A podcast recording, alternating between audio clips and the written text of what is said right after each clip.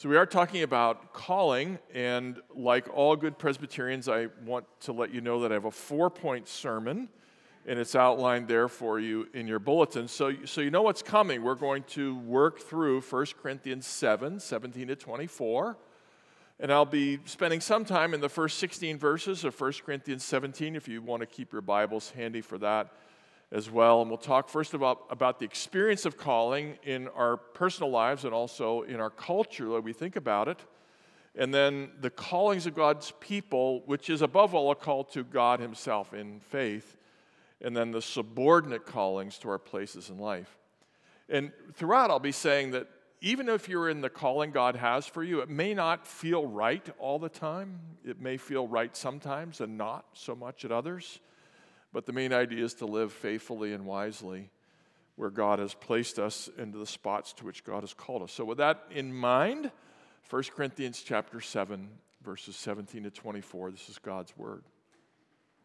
Paul says, "Only let each person lead the life that the Lord has assigned to him and to which God has called him. This is my rule in all the churches." Was anyone at the time of his call circumcised? Let him not seek to remove the marks of circumcision. Was anyone at the time of his call uncircumcised? Let him not seek circumcision. For neither circumcision counts for anything, nor uncircumcision, but keeping the commands of God. Each one should remain in the condition in which he was called. Now, I'm not going to dwell on this business of circumcision, uncircumcision. That was their way of talking about Jew and Gentile, their way of talking about ethnicity and family backgrounds. And what Paul's saying is, you know, if you're not Dutch, it's okay. And, you know, if you're not Presbyterian, it's okay. And if your father or mother was an alcoholic, God knew that, and you can still have a whole life. And if, you know, you're a survivor of, of a divorce, you don't have to strive to undo that. God has called you. For the first person, whoever went to college from your family, for the first person in 20, 40, 60 years who didn't go to college, it's okay. What counts is following God's commandments. Stay in the path of life God has given you. That's what verse 17 and 20 are both saying. I'm going to keep reading. Now, he says, Were you a bondservant? We would say today probably slave when called. Don't be concerned about it. But if you can gain your freedom, do so. For he who was called in the Lord is a bondservant or as a bondservant or slave, is a freedman of the Lord. Likewise, he was free when called as a bondservant or slave of Christ. You are bought with a price. Do not become slaves of men. So, brothers, in whatever condition each was called, there let him remain with God. You notice that he says basically the same thing three times in verses 17 and 20 and 24. May God give us ears to hear that. Let's just pray for one moment. Heavenly Father, I do pray that in a, a time when we seek our calling and our callings, um, that we would find the place you give us and be content and faithful in it. Lord, there are many voices in our culture that speak somewhat differently from the way your word does. May we hear from you and live faithfully before you, we pray in Jesus' name. Amen. Almost exactly 20 years ago, two planes crashed into the towers of the World Trade Center, uh, leaving a trauma in our national psyche and years of war. What we might not remember is that after those terrible events, we interviewed the people we called the heroes of the day. Because, you know, when people were in the thousands coming out of the World Trade Center, running down the steps, there were men, mostly men, a few women, in the hundreds, firefighters and rescue workers running upward and risking their lives, and some of them gave their lives. And in the days afterward, there were many interviews of these rescue workers, and they always had the same theme You are true American heroes. We, we've lost our sight of what a real hero is. You're a true hero. And again and again and again, they said, No, no, we're not heroes. We were, we were just doing our job. That's the way someone talks who's found their calling. And sometimes we have in our circles mothers who have twins or even triplets, and people admire them and help them, and they say, You're such a hero. And, and the woman says, Well, I mean, what do you think I was going to do? Give one of the two up for adoption? This is God's call in my life. God gave me twins, and so I'm a mother of twins. That's also someone who knows they're called, maybe not to a task they anticipated. The church hasn't always helped us with calling. For well over a thousand years, the Catholic Church said that the only people who are really called are monks and nuns and priests and bishops and so forth. And other people do ordinary work. Not evil work, but it's not noble like the work of a priest or a monk. Luther came around and he was a priest and a monk, and he said, We've been getting it wrong all these years. He said, Actually, a milkmaid milking her cows pleases God as much as the priest saying the Mass. What he meant was she's actually more pleasing, but he didn't want to be too bold at that moment.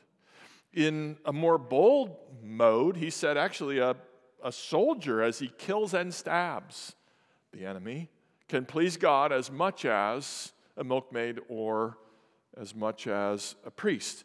And so that's maybe a correction. But then today we have our own problem. About 70 years ago, a man named Abraham Maslow propounded an idea that was labeling what was emerging in his day and has become the dominant thread in our culture. He said that once a person has food and clothing and shelter and love and acceptance and belonging, they then seek self actualization and fulfillment and achievement that matters to them.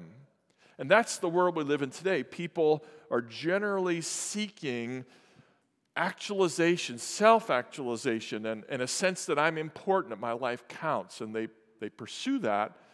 And maybe they're often pursuing what's next and what's better, what's more noble. The church doesn't always help us, even Protestant churches don't always get it right.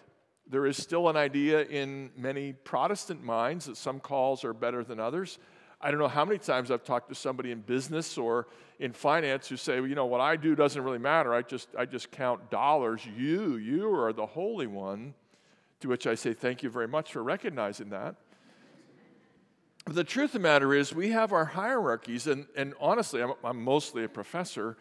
And so I'm not nearly as noble as Andrew or Addison, who, you know, help people day by day in their sorrows. I, I speak and I move on. And if I say something that causes trouble in the church, I'm on the plane. They pick up the pieces. And so their calling is clearly superior to mine. I just hang around with books and ideas and they, they serve people. But if you hang around Christian circles enough, you know that actually missionaries are better than your pastors because they do all the same stuff in a foreign language. So that's obviously better, right?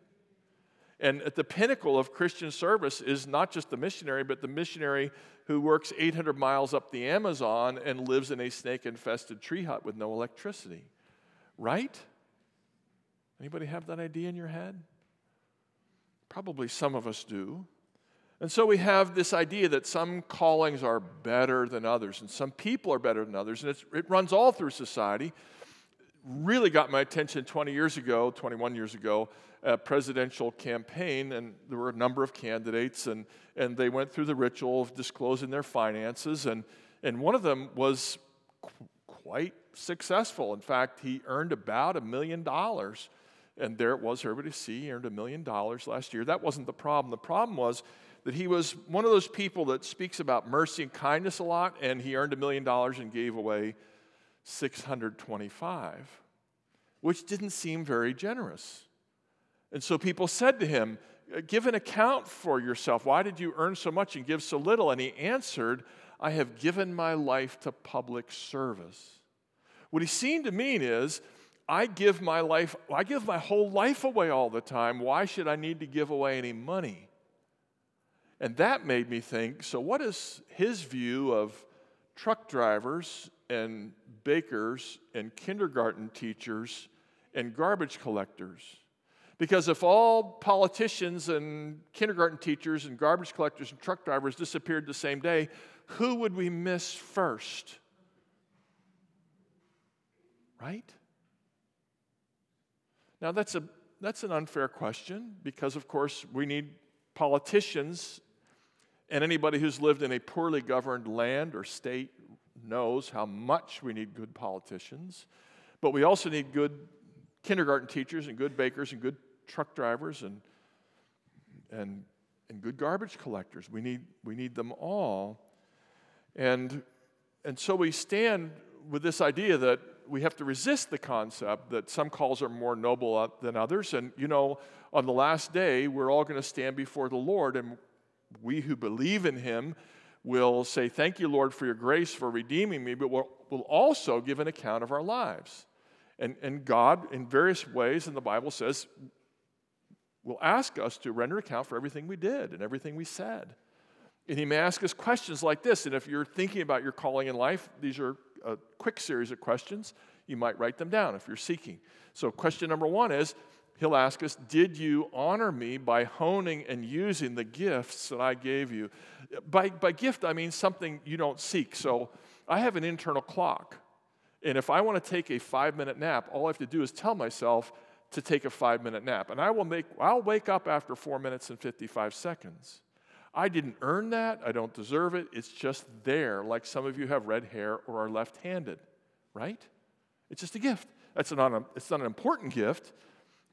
But did you hone the skills I gave you? That's question number one. Do you, do you honor your parents, your teachers, your mentors who poured their life into yours? That's the second question. A third question would be Have you used the abilities I gave you to provide for your family and for your neighbors? Did you answer the prayers of God's people? Is another way to say the same thing. Those are the questions God is going to ask. And if you're pulling back and evaluating and saying, hmm, I wonder where I, where I stand, if you pull back and evaluate your life, what a lot of people realize is that a substantial portion of their life's work, their calling, their labors, are pretty unpleasant. I talked to a man in this church between services who's a detective. Now, you know, some people think that's got to be the most glamorous job on the earth, you know, finding and catching miscreants and locking them away for their crimes. But he said, um, a lot of my work is almost pure nonsense. In every job, we have a garbage detail. Everybody takes out the garbage. And if you focus on that, you can think to yourself, well, what I really need to do is find a new job and escape the position I'm in. At worst, everybody wants something different. Married people wish they were single again, single people wish they were married. The college president wants to be a professor again, and there are 27 professors who think they should be the president, and everybody's unhappy with what they are. So, to get our bearings, the first thing we probably need to say is the primary calling God has for everybody here is to belong to Jesus. Now, I know that we're talking about calling this weekend, meaning your life's work, your energies Monday to Friday, but if you study the Bible, and maybe Andrew has preached this, maybe you've used these exact words, and he's nodding his head that he has. So, theologians trying to follow the Bible say there's a general call and then a specific call. So, the general call that all Christians have, that all people have, is the call to belong to Christ. When Paul speaks in his sort of foundational theological treatise, the book of Romans, one of the first things he says is, I'm writing to you, Romans, who are called to belong to Jesus Christ. He says just a moment later, You are loved by God and called to be saints. That saints means people consecrated to God. You're loved and called to be consecrated to God, called to be saints. You're called according to his purpose. What's his purpose? That you should be conformed to the image of his son. So, everybody here, your first calling is to become as much like Jesus as you possibly can by the grace of the Holy Spirit. And as that call goes out to you, Paul says, again, in various places, as this call goes to you, you need to answer the call. He says in one place, take hold of the eternal life to which you were called. So God calls you and you call back. He says, I'm calling you to myself. And, and, and Paul says, now you lay hold of that and make a good confession. That's the main calling God has in all your life.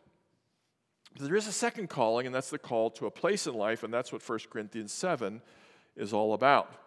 And the passage as a whole is largely about marriage and singleness. And then here it's about our place in life. and, and contentment there. Paul actually begins with marriage. And I don't know your marital conditions. I'm, I'm guessing that a lot of you have wonderful marriages, and some of you are maybe people who are on your second marriage, and maybe you're, you're divorced. And, and so Paul speaks to people who are having a divorce, a marriage problem. I, uh, sorry, I said divorce problem, I meant a marriage problem. The marriage problem is this Corinth was a completely pagan and godless city.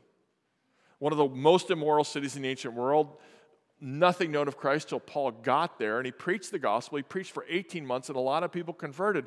And sometimes, praise God, a husband and wife would convert, but a lot of times a husband would convert and the wife would not, and vice versa. So we have a marriage in which you have a believer and an unbeliever, and 1 Corinthians asks questions. And one of the questions is, What do I do if I'm a Christian and my spouse is not?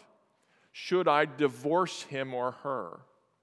And Paul says, No, marriage is permanent remain in that marriage relationship. And I'm going to give you three words that he uses over and over stay unless because. Stay unless because. If you're married to a non Christian, stay married because marriage is permanent, unless, then he says, unless your unbelieving partner is determined to leave, in which case let them leave.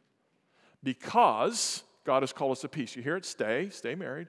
unless your unbelieving partner leaves, let them leave because God has, God has called us to peace. That's the most basic word that God has for us when we're not quite sure we're in the right place. Stay unless because. Now you may think, this is kind of strange counsel that Paul would just say, let them go.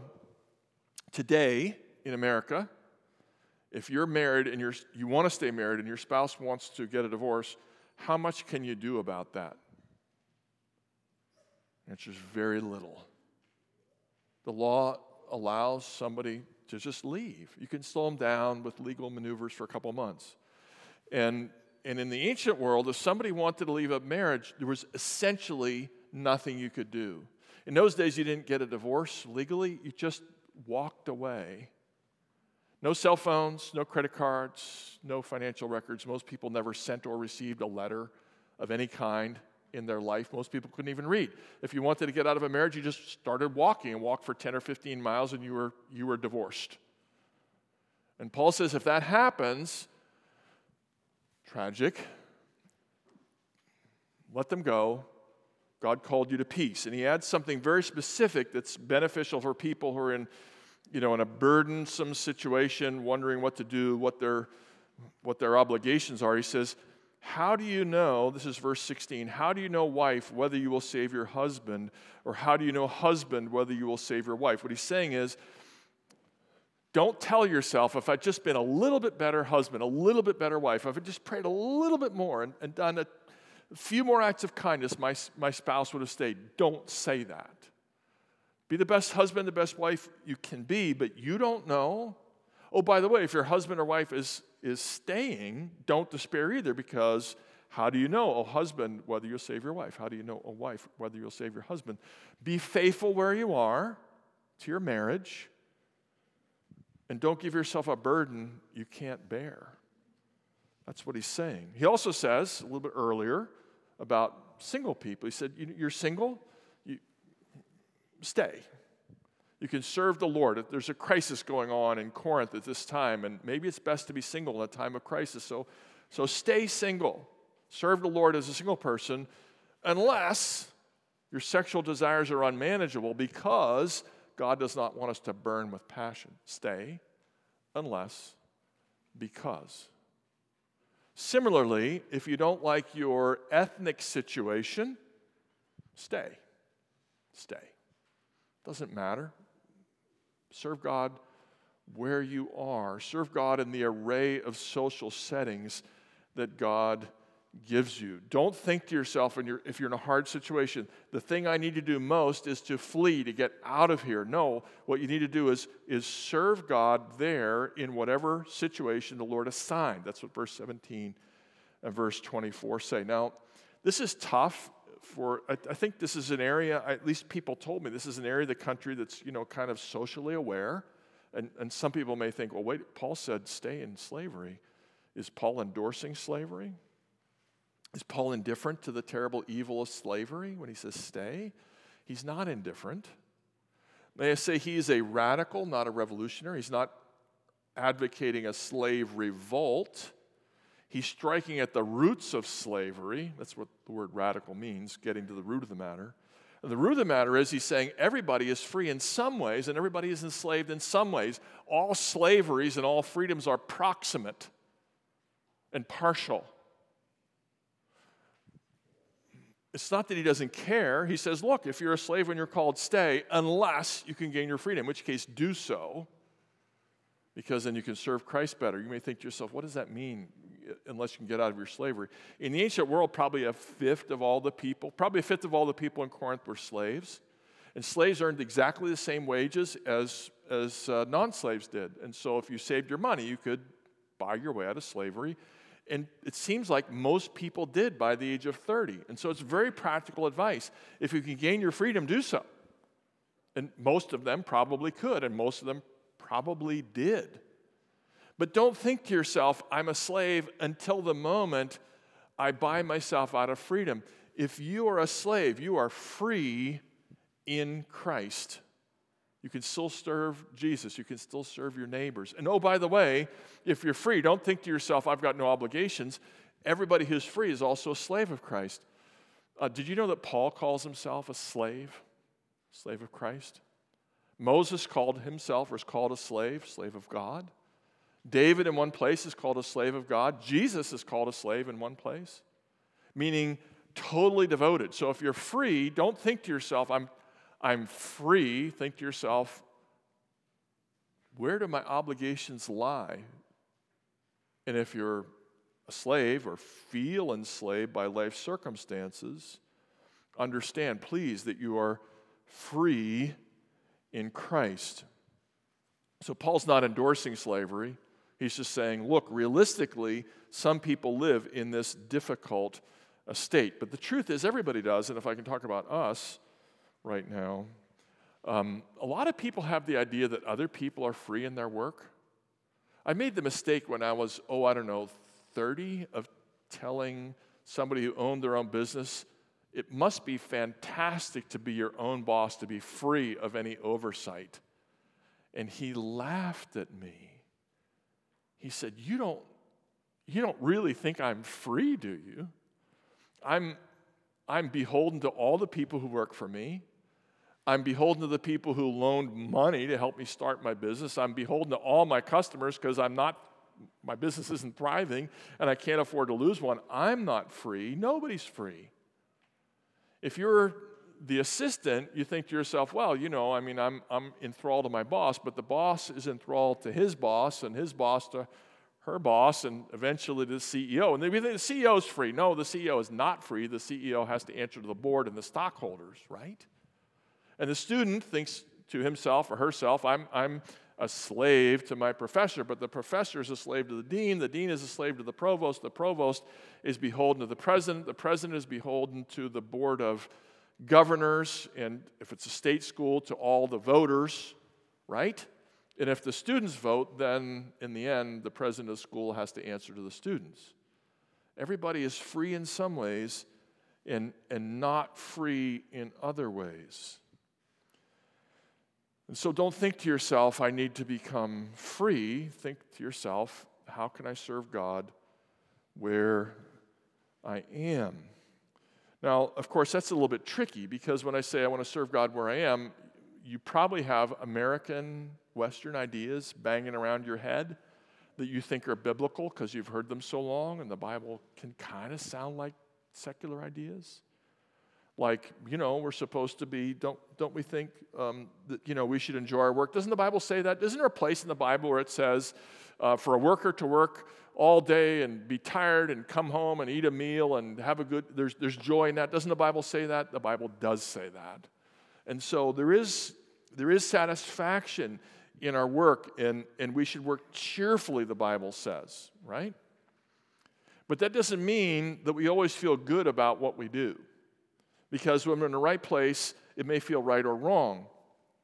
I, I um, there's a Christian professor who teaches a class on work and calling and so forth, and, and he says that when he talks to his students, They have the idea that if they work hard and get the right internship and find the right mentors and suck up to the right people, they will get a good job and they'll have a good life and a good career and all will be well.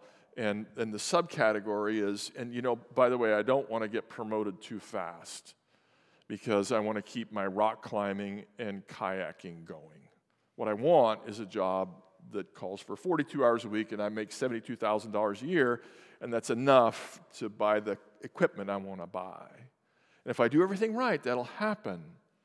I'll be, in other words, I'll be self actualized. Again, the Bible does want us to be happy, but it's not quite that simple. So, when I was talking first to one of my professors about what I thought might be my calling to be a professor, he said to me, and another student who had the same question, he said to me, Dan, I want you to know I teach for free. They, grade, they pay me to grade papers. And I would say, no, no, they pay me to grade bad papers because good papers are fun to grade. And, you know, when I go and speak places like here, you know, people sometimes say, well, what do we need to give you as an honorarium for speaking? I say, you don't pay me for speaking. You pay me for getting on an airplane and for sleeping in a strange hotel room.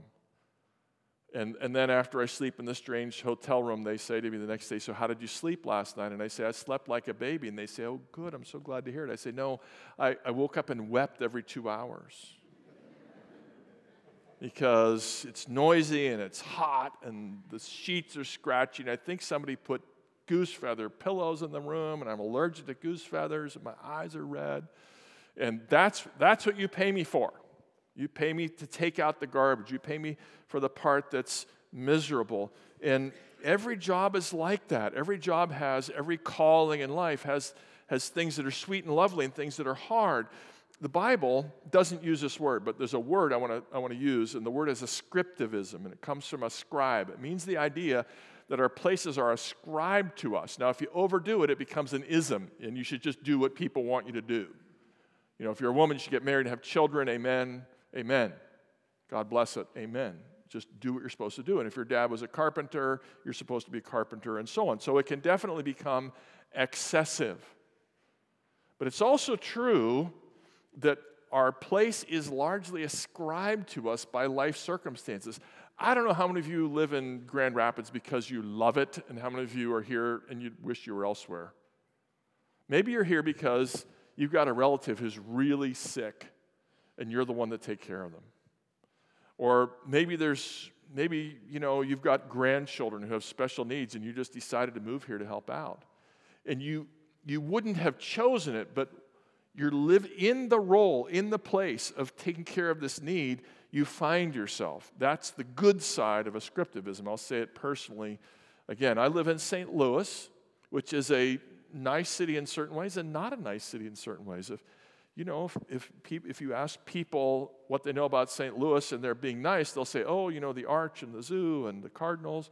And if they're, you know, if they have other ideas, they might think, you know, it's a city with racial strife and a lot of crime.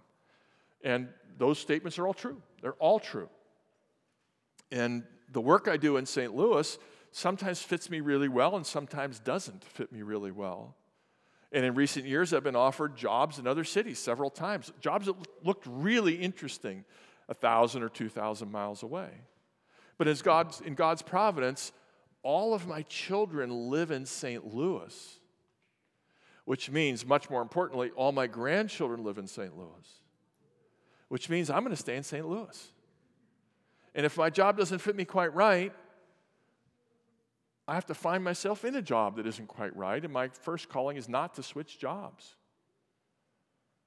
Eight days ago, um, we were, my wife and I were watching our grandchildren sleepover, seven and four, and the four-year-old boy is, uh, is, a, is a light sleeper. That's the only word for it. And nobody ever told him this, but he kind of ferrets out who's, who will wake up if he stands by their bed long enough at four in the morning. And he knew it would be me, and he just stood there and looked at me for a while. And I woke up, and I looked at him, and he said, Papa, I need a hug. Now, nobody likes to be waking up at four in the morning, but if you're going to wake up at four in the morning, that's about as good as it gets. Do you want do you want me to hug you right here? Do you want to just climb in bed with me? Yeah, come, yeah, Papa. I'll just and and then hug me again when you take me back to the bed. Okay, we'll do that. And I find myself in that, right? I find myself in the place God appoints. And our culture is always saying self development, follow your heart, follow your passion. I'm not against that. I'm not against your passion. The Bible says if, if we, we can rejoice in our toil. And the Bible says if you're a leader, if you're called to lead, lead with zeal. Love your leadership.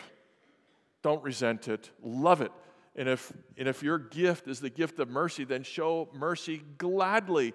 If you're the kind of person that your eye recognizes all the people in your neighborhood who have a need, and you just know who's, you know, who's broken a, a, a hand or, or who's been to the hospital or whose Achilles snapped, and, and you fall into the habit of preparing meals and bring them, bringing meals to people, delight in that.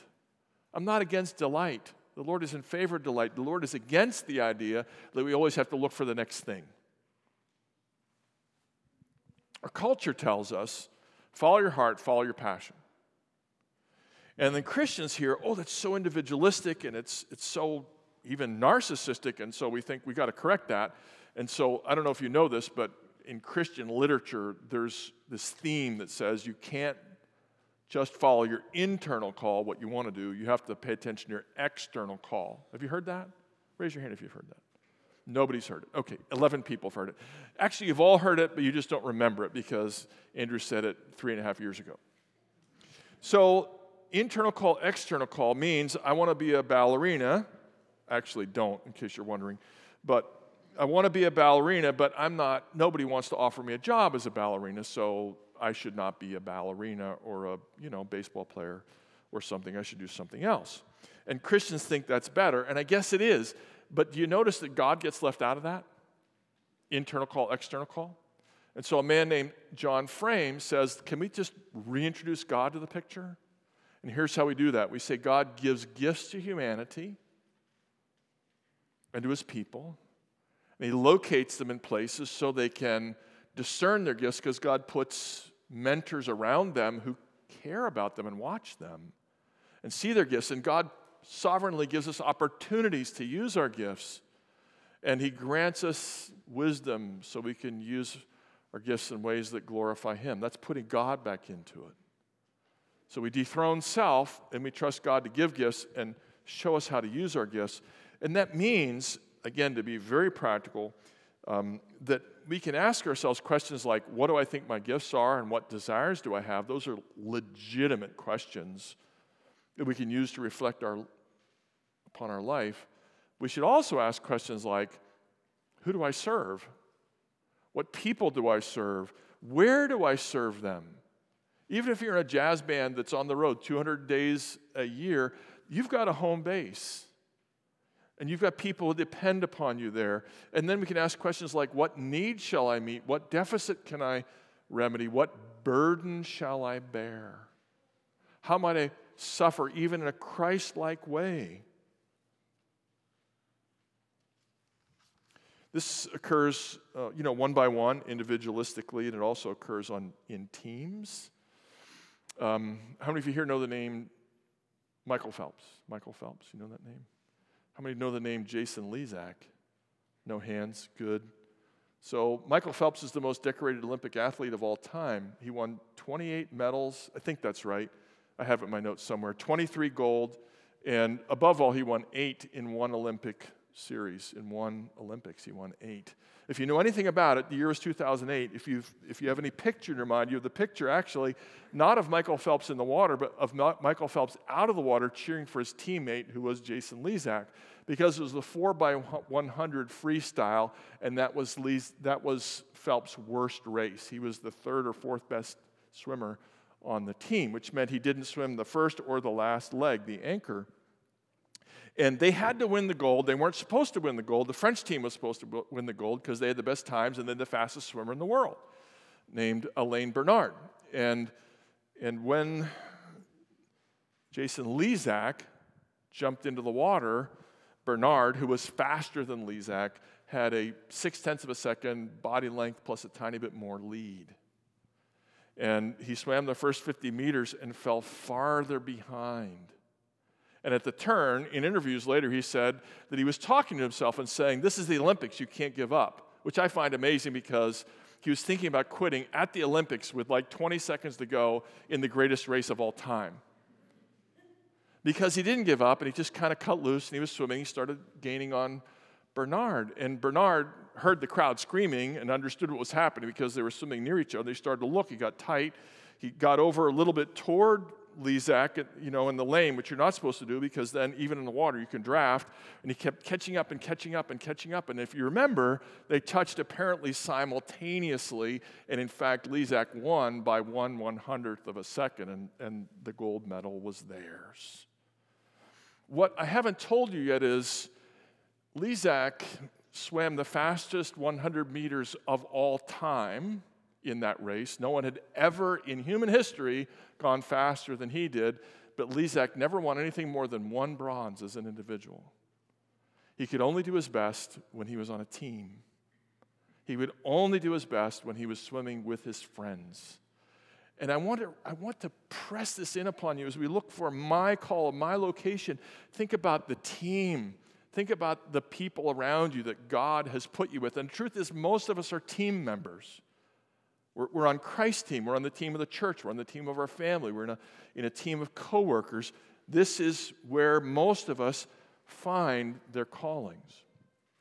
I'm going to say one more thing, and that is some of you are probably thinking, um, hey, Dan or Dr. D, whatever you're thinking of, preacher person, um, you are talking about calling, and I don't have one because I'm 77 years old or I'm 13 years old, and I'm just a student or I'm just a retired person. That's not true.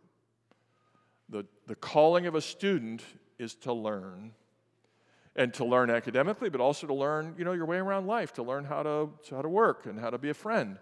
And, and if you're 77, you have callings. You, if you're married, you are still a husband, you're still a wife, and maybe you're a grandparent, and you're called to be the best grandparent you can be. And by the way, your adult kids, you're still their parent. And that's a calling, and, and you're called to be a neighbor, and you're called to be a volunteer in your community. We all have callings, and they're largely given to us, they largely come our way, and we find our freedom there. We stay there, unless, of course, we stay unless, unless God makes it clear we should move on. We strive to find ourselves in the place God has given us. Now, where's the first place God has given us? Above all, He's given us a call to Himself. And within that great and central call to be a disciple, to be more and more like Jesus, then we have other beautiful, lesser, important, changeable, but potent and blessed callings in our lives. Let's pray for a minute. Heavenly Father, I thank you for these people. I thank you for this church that's gathered here. I thank you that I get to see the signs of a community reforming and rebuilding in Sunday school and two services and and uh, special events. And for all these things, we give you thanks and we ask you to build this community and help people find their callings one by one to you, to tasks, to relationships, and to each other. And we ask it in Jesus' name. Amen.